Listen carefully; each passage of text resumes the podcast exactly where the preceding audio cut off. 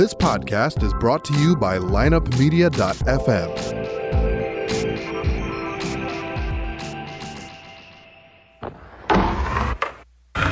Because if you can tell me what your habits are, I can tell you what sort of a person you are. I can tell you what your future looks like. But like I always say, life is 10% what happens to you, is 90% what you do about it.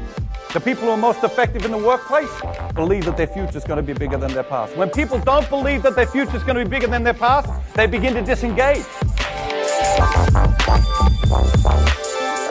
You're listening to The Circuit of Success, a podcast dedicated to helping you achieve success in every facet of life. Only on the lineupmedia.fm podcast network. Now, your host, Brett Gilliland.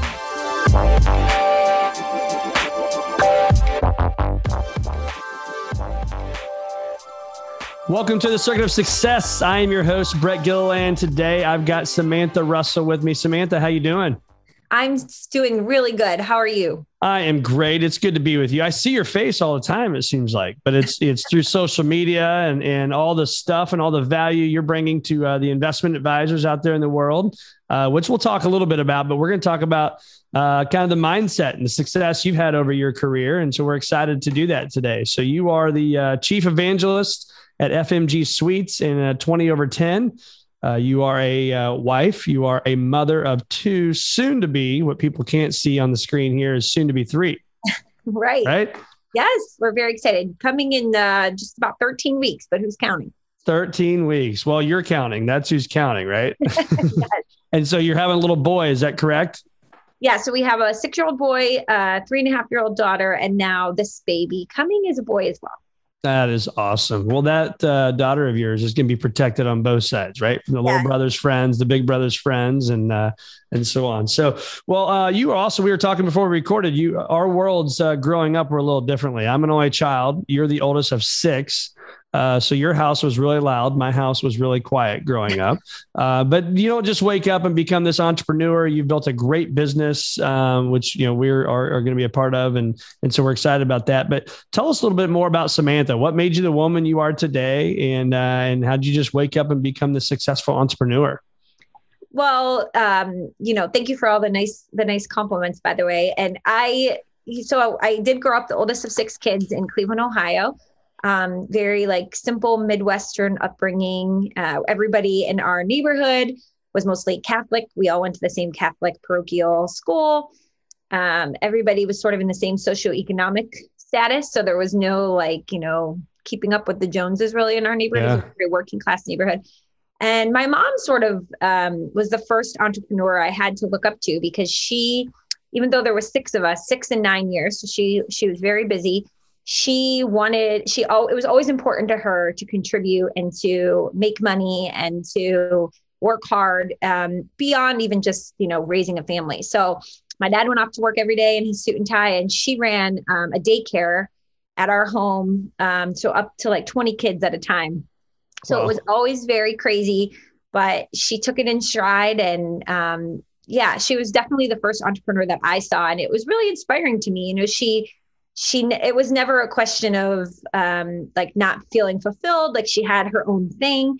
And as a woman especially i think having role models like that where it's somebody who gets to do both like be the mom because that was always important to me too being able to be a mom but also um, start your own business or have your own thing was really inspiring. So uh, that was probably like my first sort of look at it. And then honestly I went off to college, uh, Southern Ohio, Miami University. Most people know it from Ben Roethlisberger playing there. Yeah. And I was thinking maybe Wally Szczerbiak back in the yeah, day. I think, there's right? a good amount of people from St. Louis that go to Miami. Yeah. Um, not so many people where I live now in Pennsylvania know it, but uh, a lot of people from St. Louis. So there, I, when I went there, I studied communications and I um, didn't really necessarily know what I wanted to do. I thought I would move to like Chicago uh, some sort of big city and work in PR. But my junior year of college, I met my now husband, who was just finishing up um, his graduate program at Penn State University in design. And we fell hard for each other. And when I graduated, I started applying for jobs in the area he was at and got a job at Penn State University working in um, alumni relations and development. So I would go on the road and travel all over the country and meet with alums and hear their stories and you know talk with them about why they should give back to the university. And so I met with people, you know, of every type of business and industry you can think of who had been successful and got to hear how they did it. And it was so cool. It was like having you know, a, a podcast or something. Yeah, your own private podcast. Yeah, like an interview series. And then um, I would pair them with the right college or philanthropic endeavor. So I was sort of like the initial meet and greeter. Um, and I loved that job. It was great for somebody just out of college, traveling all over the country on the university time and getting to see really cool stuff. Like I got to go to the 49ers stadium and be in the locker room like right before they did a game and like oh, really that's cool. Stuff. Um yeah, and so my husband is really, you know, I, I get all the credit because I've been the face of the business, but he's really the entrepreneur. So he's the one who had the idea for 20 over 10. Okay. Um, and he's the one who pulled me into the business. So it was really him that gave us the start. Oh, that's awesome. So talk to us about that. So you're just sitting around, you know, the campfire in Pennsylvania somewhere and saying, let's just start a company or what was he doing before that? No, so he had taken a tenured uh, position at Penn State in their okay. uh, d- their design program. So he was working there, and one of the people that he would sometimes work with on other like consulting projects, they were working on a um, a complete like brand overhaul, website design refresh for a uh, large independent producer group that's based in Pennsylvania. And when they were working on this project, they built this great brand and identity and website. But then when they go to link all the websites for the individual advisors that were part of this group, they all looked exactly the same, said the same thing, had the same picture of a gray-haired man in a red convertible going over the San Francisco, you know, bridge, Golden Gate Bridge. So they they started like asking questions. Why is this like this? They learned a little bit about compliance. That the options for advisors. This was like 2011 at the time, I would say, okay. um, were really limited. And so they said they had been using Squarespace to build out some things for other clients, and they were like, "Why don't we build a Squarespace for financial services and people can build their own websites. It'll be compliant. We'll hook up to you know we'll archive everything and you know they it's good. Ignorance is good when you're starting a company because you don't know all the things you don't know.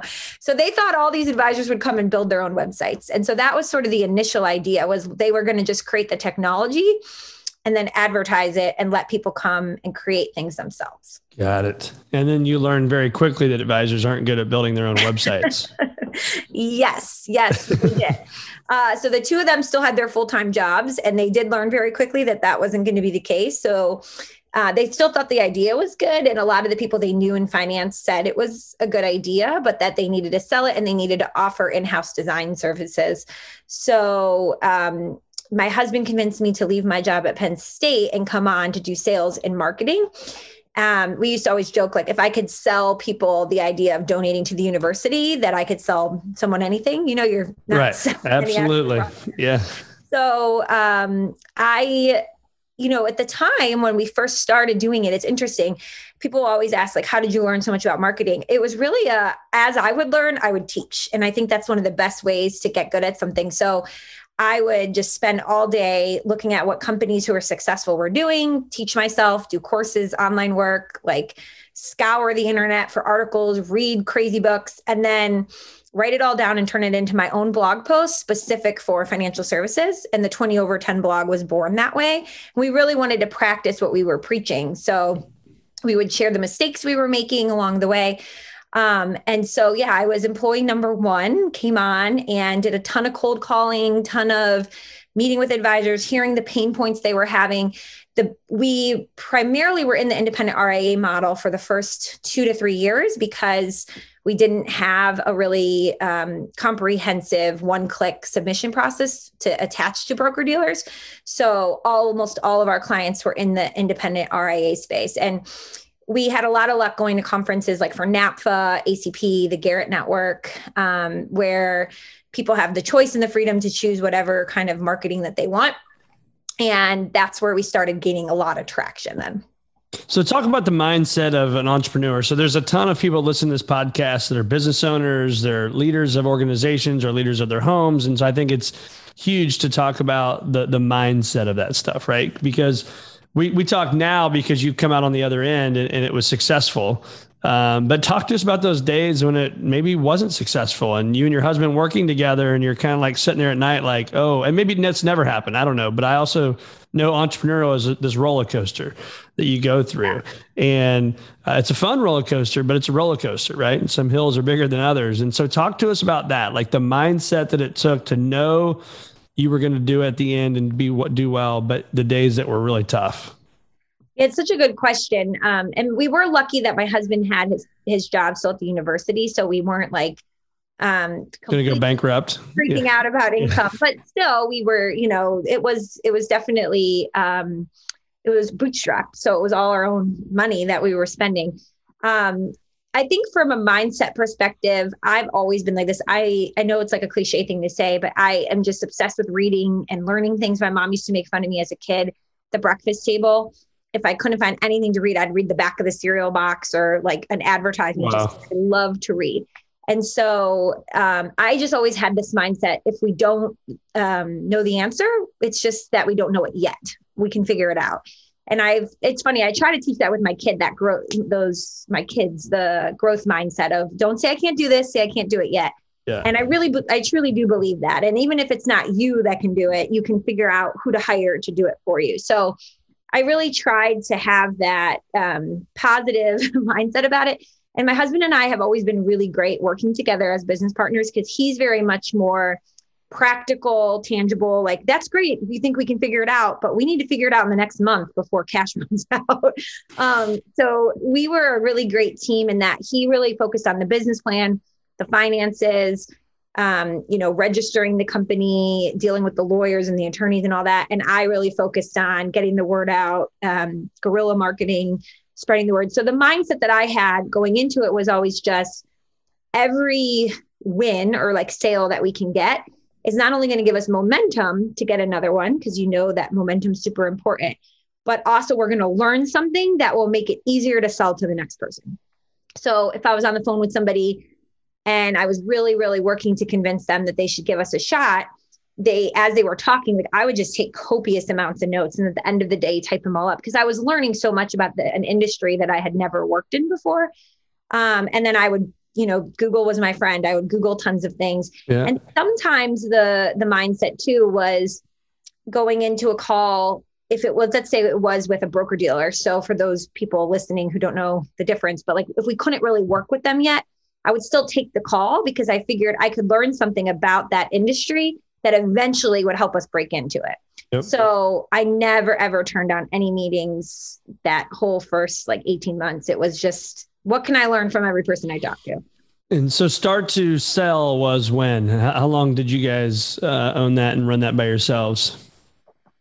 You mean start selling it to the customers? No, like the the company, right? So I mean, as as you guys oh. joined up with FMG Suites, I mean, from start to I, I don't want to say finish because it's clearly not even close to finish. Yeah. Um, but what, how long was that process? It was just under six years. So six years, and then you kind of get the uh, the FMG Suites, uh, who's one of the largest, I think, in the in the country, right? Of doing what you're doing. Uh, how do you get their attention? Yeah. So the first uh, you know the marketplace for so with any industry right like if you niche down specific enough there's going to be less competition. So within there's tons of marketing companies out there. There's mailchimp there's hubspot there's constant contact all these companies. Yeah. but specific for financial services there's a lot less. So anytime somebody else comes on the scene especially if it's a, a technology backed product it's not just a consultant it's something that can be scaled people pay attention. And so really from day one we had you know VCs uh, coming and um, you know wanting to look at what we had built, what we were doing, who our team was, and we had you know caught the attention of TD Ameritrade, Fidelity, and they all basically said from the beginning like you're too small, we can't offer this to our advisors, it's not scalable those first two years.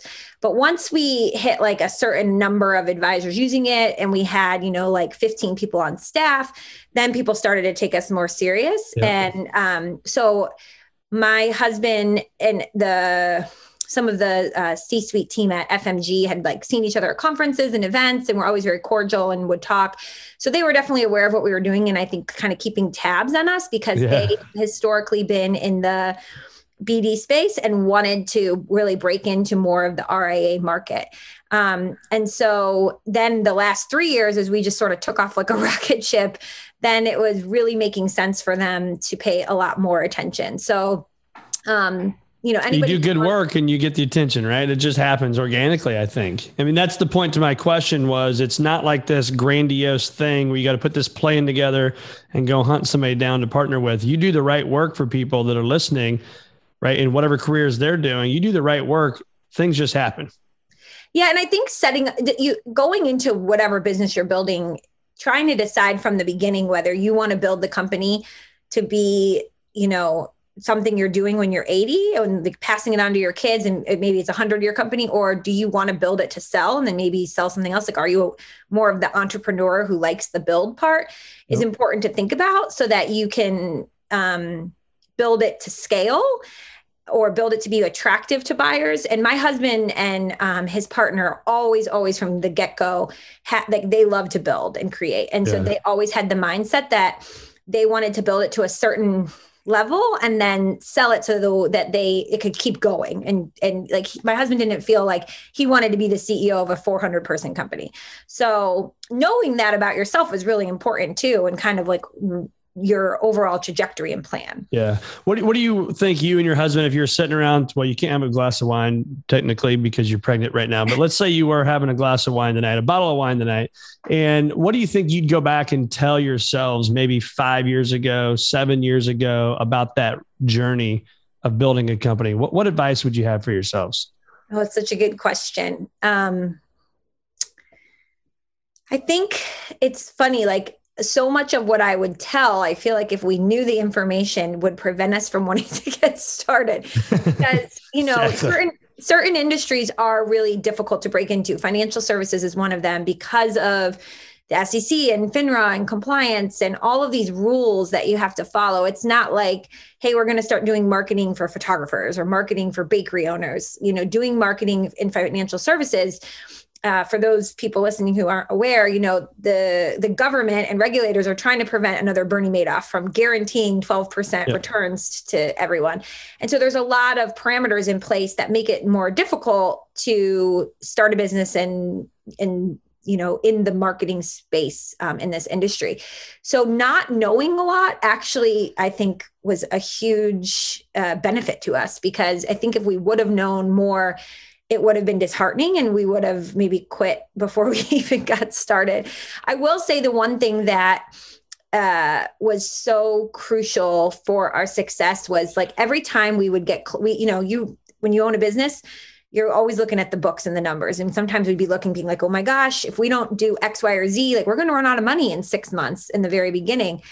And your natural inclination is to spend less and to buckle down and the but it's you have to fight against that because you have to spend money to make money. So yeah. you have to hire more people so that you can take on more accounts. You have to run ads and spend money on marketing so you can get more attention. And that was something that was difficult for both of us because we're both pretty risk averse people in general. Okay. Uh, that's interesting so that, was, that was hard to fight against.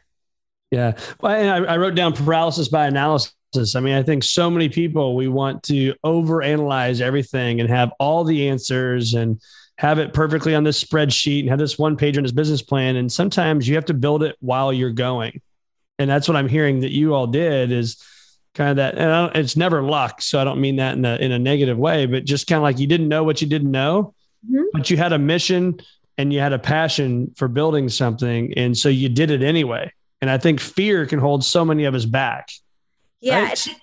I, I 100% agree. I think like the just making a decision you know that is the most important thing if you just look at you know what some of the most successful businesses and entrepreneurs have in common is that they just kept going you know that whole yeah. uh, angela duckworth uh, grit book is yeah. so true you the grittiness is so important like because you're gonna have days that just feel like everything falls apart and you just you know uh, you get so many no's and so many doors slammed in your face but not giving up and just keep showing up and there were so many times where I would, you know, approach people and they wouldn't give me the time of day. And then two, three years later, they were knocking on my door, like begging us to do business with them because we were the hot new yeah. company on the market for their advisors. And so that was a really satisfying feeling to say, okay, you know, we've we've built a brand and a reputation. It takes time to build a reputation that can be trusted. And I don't blame companies for saying, to two young people in their 20s, you know, hey, you've only been around a year. Right. Why should we switch everything and come over to you? Um, that is a risk for their business as well. Yeah. No, you're absolutely right. I mean, you got to build scale, but that scale sometimes it's like it's like the young person coming out of college and they want to get the job and they're like, "Well, you can't get the job because you need experience." Well, then it's like, how in the hell do I get experience if you're not going to hire me, right? And so it's the same thing though. Whether I remember right. when we were starting Visionary Wealth Advisors, here we are this company and you know we left a big company and now we're this small visionary wealth advisors that we created the brand and we were creating the website and it's kind of like but we had passion and we had energy and you have trust and respect and integrity and you focus on your community and all those things i think that's what matters. And and your passion i say that your meaning collectively your passion sells your brand. And that's why now more than ever though having things like a podcast or putting an executive or a prominent person from your business on camera every week is so important because as you're building your brand and you're trying to get your name out there more, there's something called the mere exposure effect in psychology, which tells us that just by merely being exposed to something, the more often we're exposed to it, the more we will rate that we like it and feel like we know it. And so when you, you know, you said at the beginning, like, I feel like I see your face all the time. That was an intentional part, you know, for right. me, as I said, maybe if I start doing these videos and showing up in people's social media feeds every week, they'll start to like, they'll listen to a quick two minute tip I'm giving about marketing and they're not ready yet to invite me you know um, to come to their custodian and give a webinar to all thousands of their advisors. But if they hear me give a quick two minute clip they're going to start to see that i know what i'm talking about. I have knowledge. I have expertise. I have authority. And over time that mere exposure effect kicks in. And that really really is one of my best tips for anyone starting a business is get in front of the camera or on a podcast so people can see your face hear your voice week after week and it will do wonders for building up that credibility and expertise so much yeah. faster. Yeah, I couldn't agree more. I mean, it's you know I'm on this microphone now for gosh four and a half years or whatever, and at first when I started, it was one of those like, yeah, maybe I'll do one once a month or every other week, and then it you know I did one, and then somebody's like, hey, where's the next one? And I'm like, okay, and then so we started doing them every every week, and you're right. I mean, I'd never heard of this mere exposure effect, but I I tell people all the time you it's not comfortable though right? It's not comfortable to get on that camera. It's not comfortable to be uh, uh, vulnerable and put it out in the in the world out on social media and say these things because you don't want to come across as like you think you know everything because i don't right? And but you got to put it out there. And i tell business owners all the time turn on the camera let it rip put it out there see what happens right so when you hear that when, when you think of audio versus video versus print that's the way I see it. I can read it, I can hear it, or I can watch it. What are you finding has been the most value for people through either social media or finding new clients, and not just for financial? It could be lawyers, doctors, whoever. What are they using? Print, audio, or uh, video? So I think across the board, video is number one because it can lend itself to really short snippets. And so you might not even, yeah. you know, in order to like stop and listen to a podcast, you typically have to be either super interested in the subject or the person being interviewed to hit play and commit. Yeah. Like most podcasts, you know, 20, 30 minutes long. Um, whereas a video, if you're just if you're on LinkedIn or Facebook or Instagram and be the way the algorithms work the uh, social media platform is going to show you content not just by people you follow but by people who you're connected to that they follow and they're connected to. So you might see in your feed a facebook video without even following a company and you might watch it just even for 30 seconds and now yep. you're exposed to that company that you weren't before. Um, whereas you can't have that same sort of initial exposure with other mediums. So video has definitely worked the most and consumers are watching more video than ever before. I mean i always joke like my husband's grandmother, she's in her 80s and she's on YouTube all the time searching how to do things, you know, how to I love it. to the internet, how to, um, you know, vote by mail, whatever the case may be. And I think that that, um, you know, just this past year, Pew Research, uh, they put out a study every year about social media usage in the United States and in the world. YouTube took over Facebook as the number one most used platform across all age groups.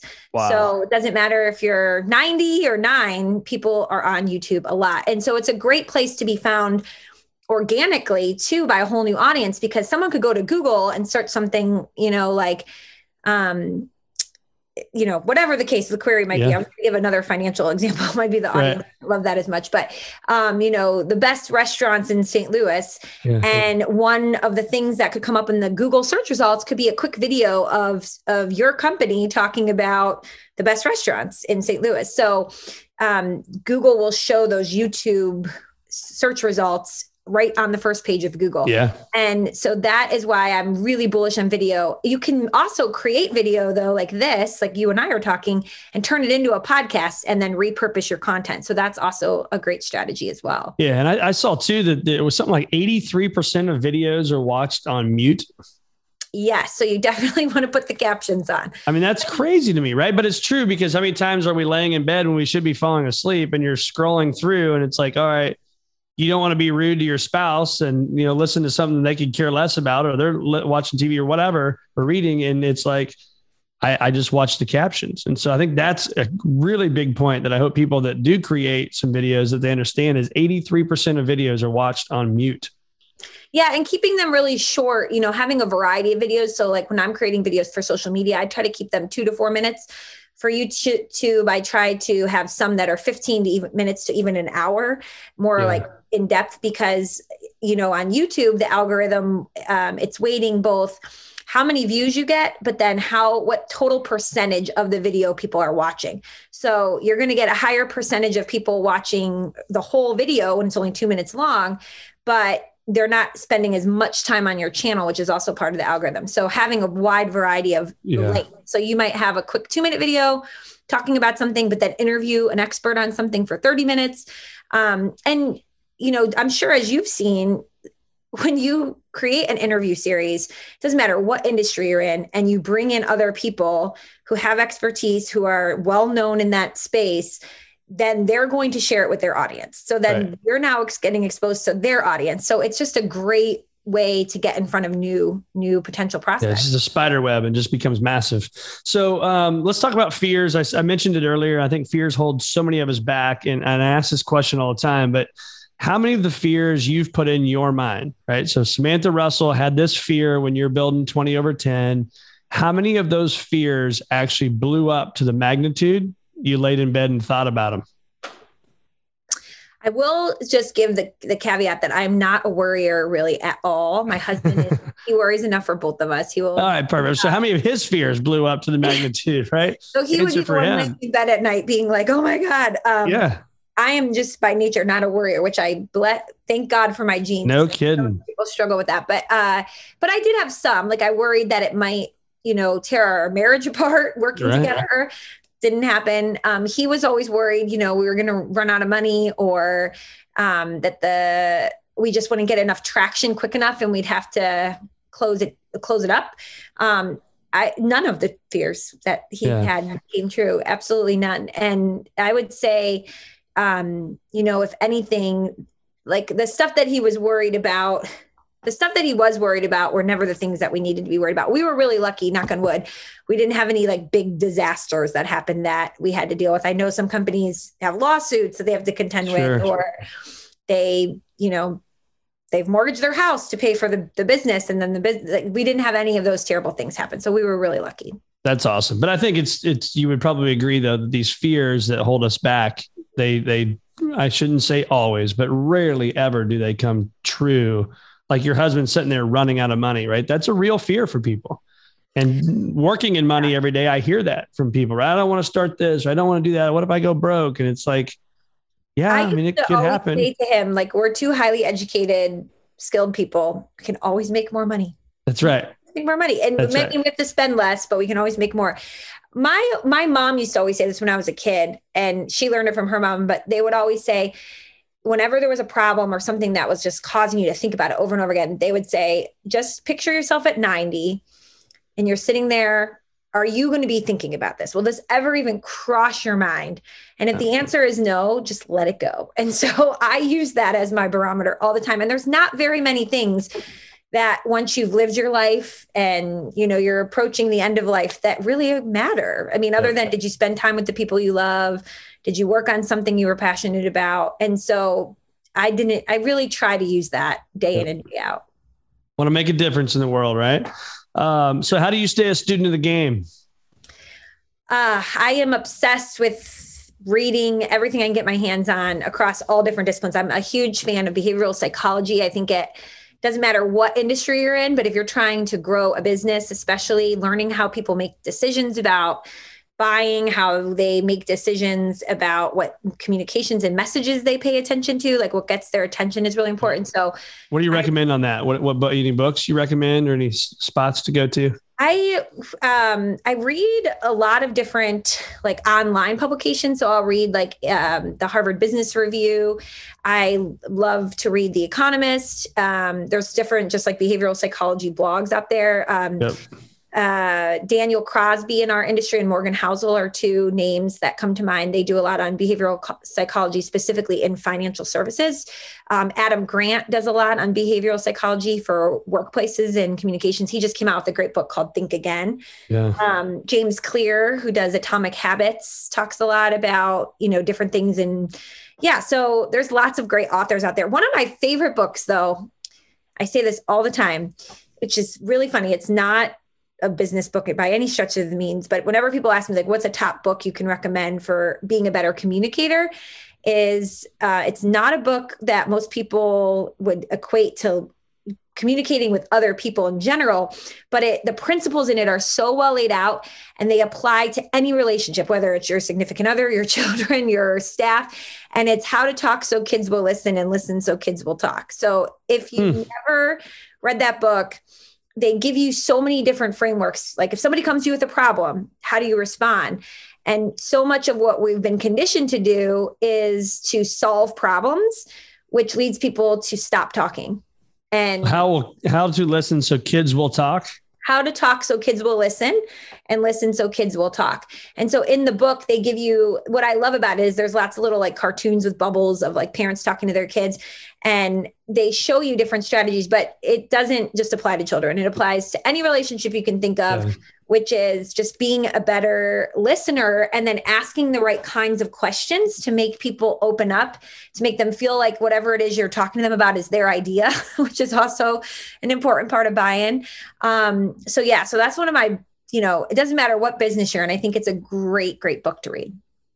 I will be putting that on the list right now. I'll be ordering that when we get off the phone here Hmm. or get off the Zoom call, whatever we're on these days with this pandemic world. So, um, so what what do you do right now to stay in the game? I talked about being a student of the game, but to be a student in the game, and what I mean by that is mindset. Um, is it meditation? Is it nutrition? Is it sleep, water, food, all the above? What is what is it for you?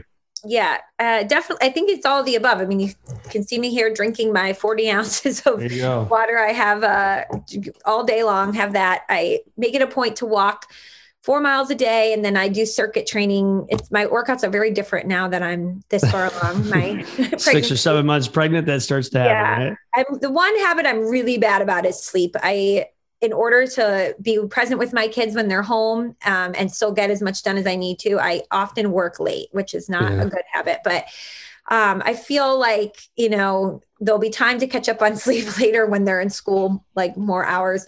And one of the things that I think is just really important for me is I try to make it a regular habit every week, once a week, to do a call with somebody that either I've like met on Twitter or came across their work and I'm inspired by them, or, or maybe a client of ours that you know used us five years ago and they had great success and I just want to check in with them, or somebody in our industry that I look up to. So try to do one in-person call, whether it's a Zoom call or just like a phone call, but where I can actually talk to people um, every week, and that really helps fill my bucket gets me hearing what's working, you know, kind of on the ground.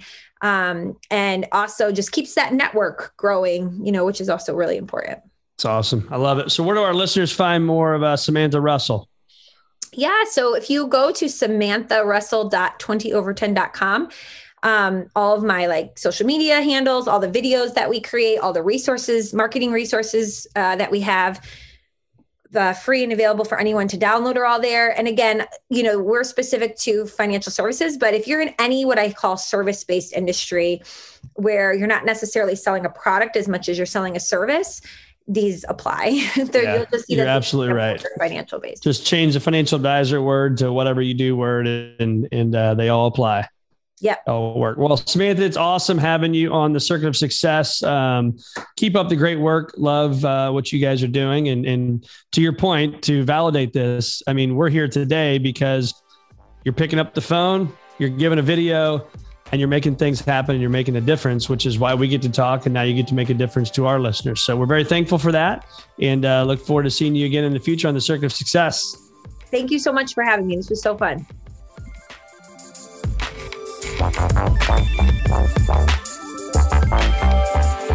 Tune in next week for another episode of The Circuit of Success with Brett Gilliland on the lineupmedia.fm podcast network.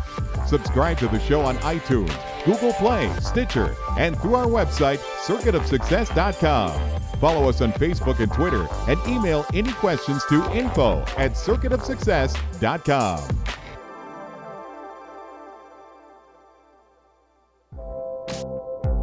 This podcast was a presentation of lineupmedia.fm.